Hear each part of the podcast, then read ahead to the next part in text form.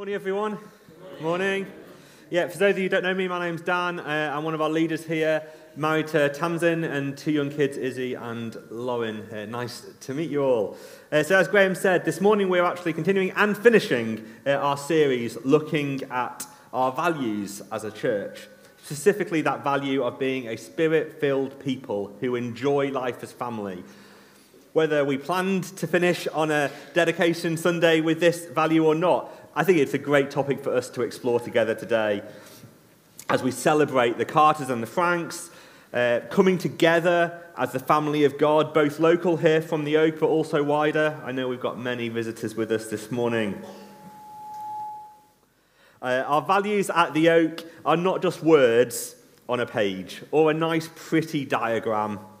They are the living principles that breathe life into our vision and our mission. So, this pretty diagram is our values, uh, but as I said, it's not just about that. Our vision uh, is to join God's mission, to see the world transformed through Jesus' power to change lives. Hopefully, on the next slide, Gaz, our vision. But we try to live life towards this vision by loving God, loving His family, and loving His world. Simple yet powerful. This vision is our North Star that guides our journey as a church as we seek to follow Scripture and God's leading to all that He is calling us into. You could say our values are the compass that directs our daily actions and interactions. They are the tangible expressions of our commitment to fulfill our mission. As we live out these values, we are actively shaping the culture of our church, forging deeper connections within our church family, and extending the love of Christ to a world in need. Our values are the heart and soul of our mission in action, propelling us forward to make a meaningful impact on our community and the world beyond. And as I said this morning, we are finishing up this series looking at our values and focusing on being a spirit filled people who get to enjoy life as family, looking at how this value flows through church life and what it means for Zeke and Josh as they grow up being surrounded by the family of God. We live in a world where many feel disconnected, isolated, and alone. As God's family, we have a beautiful opportunity to be a beacon of light and love, united by the Holy Spirit. So let's explore how we can be a spirit filled family that truly enjoys life together, that becomes that beacon of light. We recognize that the church isn't a building. The oak isn't this building. The church isn't an hour and a half that we gather together on a Sunday. It's the living, breathing community of God's children. It's a family where every member, regardless of age, background, or experience, plays a vital role. In a world where so many are yearning for connection and belonging, the church can be a lighthouse, a place where people experience the transforming power of God's love and the warmth of genuine community. It's a space where we can thank God for children with a commitment that we will all help create an environment for them to grow up experiencing the love of God.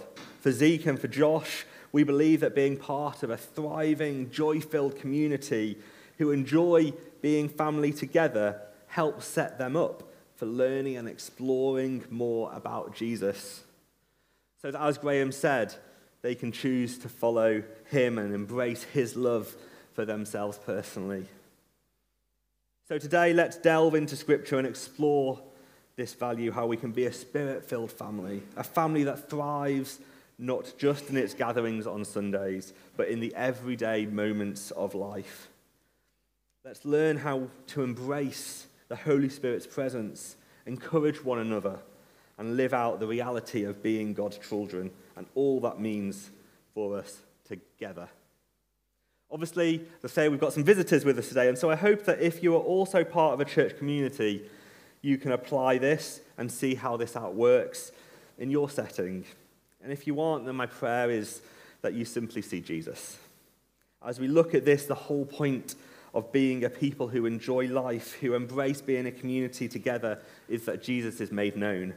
So I pray you'll experience something of him by being amongst us in this space today.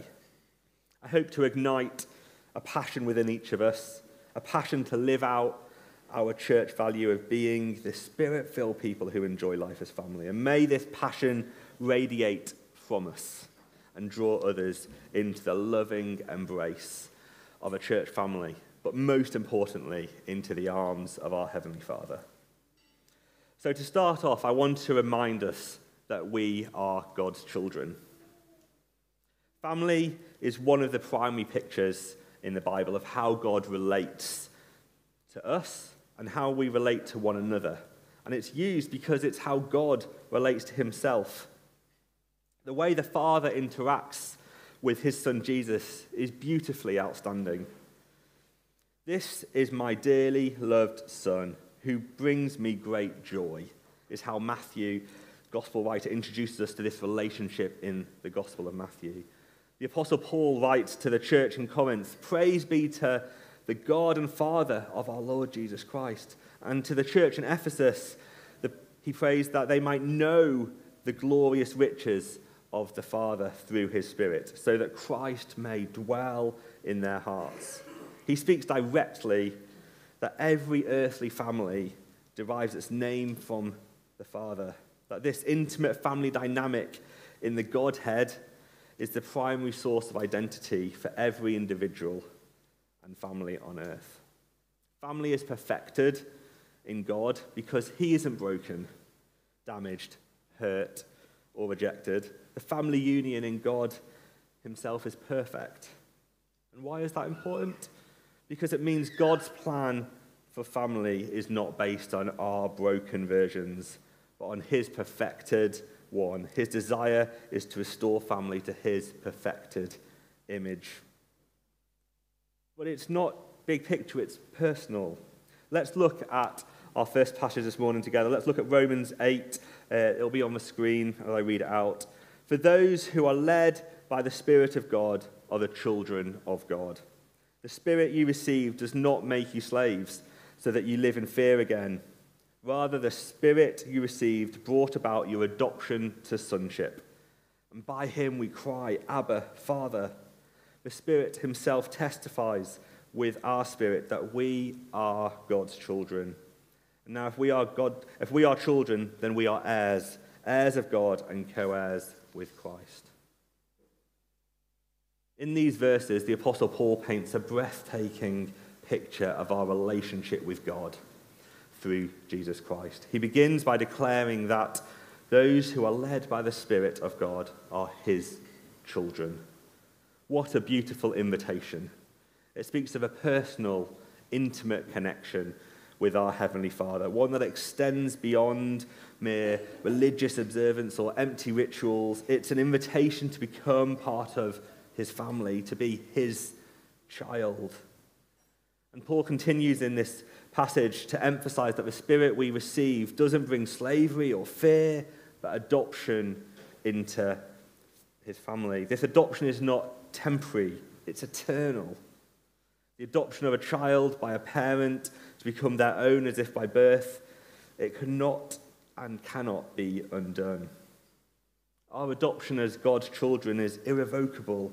As God is eternal, this adoption is eternal. It's a love that knows no bounds, no conditions, and no end. It's a love that declares us as sons and daughters of the Most High God. The depths of this relationship is further revealed as Paul writes, and by him we cry, Abba, Father. You may or may not know the term Abba is an Aramaic word that reflects an intimate, childlike address to a loving father. It's a cry of trust, dependence, closeness. Through the Holy Spirit, we have the privilege of addressing God not as a distant deity, but as our tender, caring Father.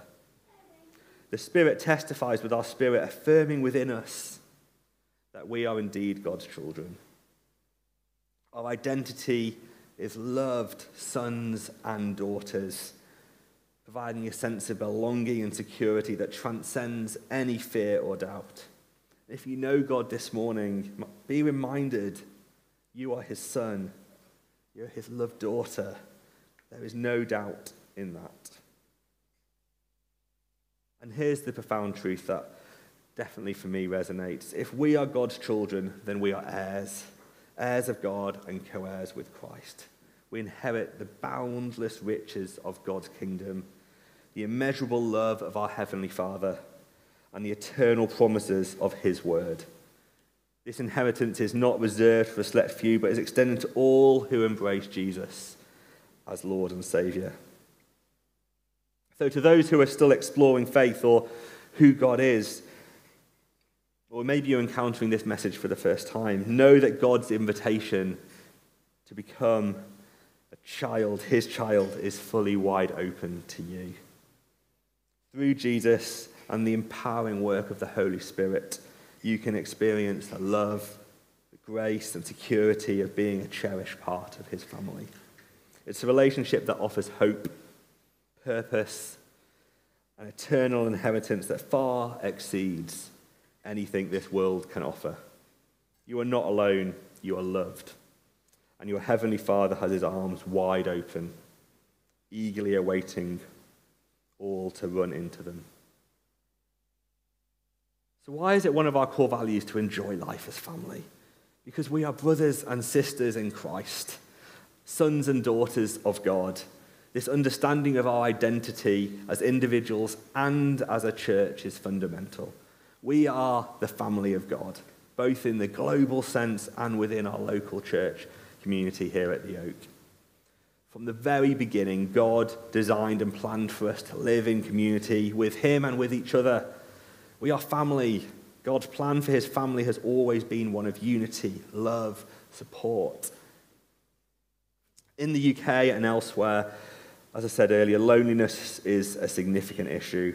According to a survey by the Office of National Statistics back in 2020, about 7.2% of adults in the UK reported feeling lonely, often or always, living in that state of loneliness. It knows no age boundaries, it affects people of all ages. The Mental Health Foundation's research found that a staggering 44% of 18 to 24 year olds in the UK have felt lonely over the past couple of years. 44% of our youth feeling lonely. I'm sure if, like me, you know that God designed us to live in community, that this community should forever be a place where nobody is left feeling isolated or alone. It underscores our responsibility to be a loving and welcoming church family, ensuring that no one never is left feeling disconnected or excluded. It's an invitation to live out the love and the unity that characterize our Heavenly Father's family, a family where no one is left behind and everyone is cherished. So great, but what does that actually mean for how we live? How does that impact us? How do we live out our lives as God's children?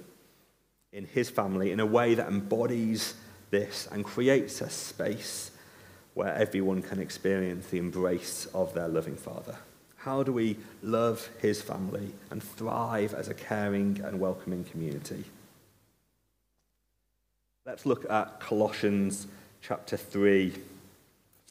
It provides a beautiful framework for understanding how we should relate to one another within the church family. It says, Therefore, as God's chosen people, holy and dearly loved. So, as God's children, as God's people, as this beautiful family of God who He loves, everything we've just talked about it says, Clothe yourselves with compassion, kindness, humility, gentleness, and patience. Bear with each other and forgive one another if any of you has a grievance against someone. Forgive as the Lord forgave you. And over all these virtues, put on love, which binds them all together in perfect unity. Let's unpack these verses, and we'll find that the Apostle Paul paints a vivid picture of what life within the church family should look like, does look like. It's not merely a collection of individuals attending meetings. As I said, it's a living, breathing family knitted together by the love of God. We are God's people, holy and dearly loved. So let's delve into these qualities that we are called to clothe ourselves with as we unpack what it means to be a truly caring and welcoming family. Paul sets out a beautiful woven tapestry, you could say, of qualities that should make up the fabric of church life. These qualities are not standalone, they are intrinsically connected, as I hope you'll see, like threads woven into a masterpiece. In this tapestry of Christian living, the thread of compassion is the foundation upon which the entire composition rests. Compassion is the heartbeat of love in action. It beckons us not to merely observe suffering from a distance, but to step into the shoes of those in pain. It compels us to bear their burdens as if they were our own, recognizing that we are not isolated individuals, but a united family it's a tender touch of Christ's love that reaches out to the broken, the marginalized, the hurting, offering healing and hope. It's a deep empathy that moves us into action. And now, as we pull on that thread of kindness, we see that it complements compassion seamlessly. Kindness is the practical outworking of compassion, it's the gentle hand extended to lift another burden a thoughtful word spoken to brighten someone's day, and a selfless act of love that leaves a lasting impact. Kindness flows from a heart overflowing with compassion, reaching out to those within the family and those yet to join, making them feel cherished and valued. And then we encounter humility, and it ties compassion and kindness together harmoniously. Humility reminds us that we are part of something greater than ourselves, a church family knit together by God's grace. It encourages us to consider others more highly than ourselves, recognizing the divine imprint in each person as we are God's children. It's the very attitude exemplified by Jesus when he washed his disciples' feet, reminding us that we are not here to be served, but to serve one another in love. And then, as we weave that thread of gentleness into this tapestry, we see how it complements humility. And gentleness is a grace filled touch that accompanies humility. It's the way we approach one another with tender care, patience, and understanding. Gentleness seeks to mend, not to break. It seeks to unite, not to divide. It's the Christ like demeanor that fosters reconciliation and preserves the spirit of unity. And then, lastly, this thread of patience. It's intrinsically woven throughout, you could say. Patience is the enduring quality that ties all of these together. It's the acknowledgement that growth and transformation take time. Patience allows us to bear with one another's imperfections and shortcomings because we're all full of them. It's the recognition that God, as God patiently works in us, we too must be patient with each other, allowing each other the space to grow in grace. And so, as we consider these interconnected qualities of compassion, kindness, humility, gentleness, and patience, let us remember that they are not just optional accessories, but an essential garment for everyone in the church family to wear daily. Remember, the passage starts by saying, Clothe yourselves with, put on. This garment of beautiful yet challenging threads are all held together in love. We know we aren't perfect. That as God's family, we aren't going to live out this perfect tapestry exactly as God intended. With love, we can quickly forgive, quickly restore relationships, we can be quick to recognize that we're all sinners in need of more of His Spirit at work in us. But it paints this beautiful picture of what church family can be like. I think it's difficult to take this theory and turn it into practice. I also think it, in many ways, this beautiful church family that is the Oak is wonderful at so much of this. The meal trains, our community groups, the deep friendships, the love and support of each other is so evident. As I look across this room and remember the moments where we've had challenges as a family and the love and compassion shown to us is fond. I'm sure many of you can testify to those moments too. But I think there's always more we can do. There's always more we can do to become more like Christ, display more of his plan for family and how we love his family. I think, especially as we continue to grow in number and diversity, it's easy to get complacent and focus more on ourselves rather than each other. But let me give you one practical example. Consider someone new to the Oak or your church, someone who's seeking community and connection, maybe one of those people who is feeling isolated or lonely, perhaps. Often we don't know people's situation. What if we made an extra effort to extend kindness to all those who come, not leaving it to someone else?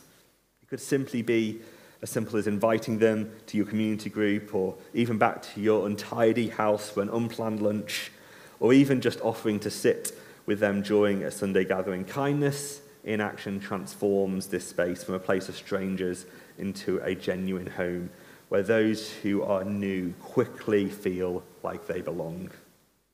I still remember a few years ago inviting a couple who we hadn't met before back for lunch. They were grateful for the invite, but shared that three others had already invited them, and they were all set. Thanks. I smiled. Outrageous generosity being outworked by the family of God. They were overwhelmed by the welcome.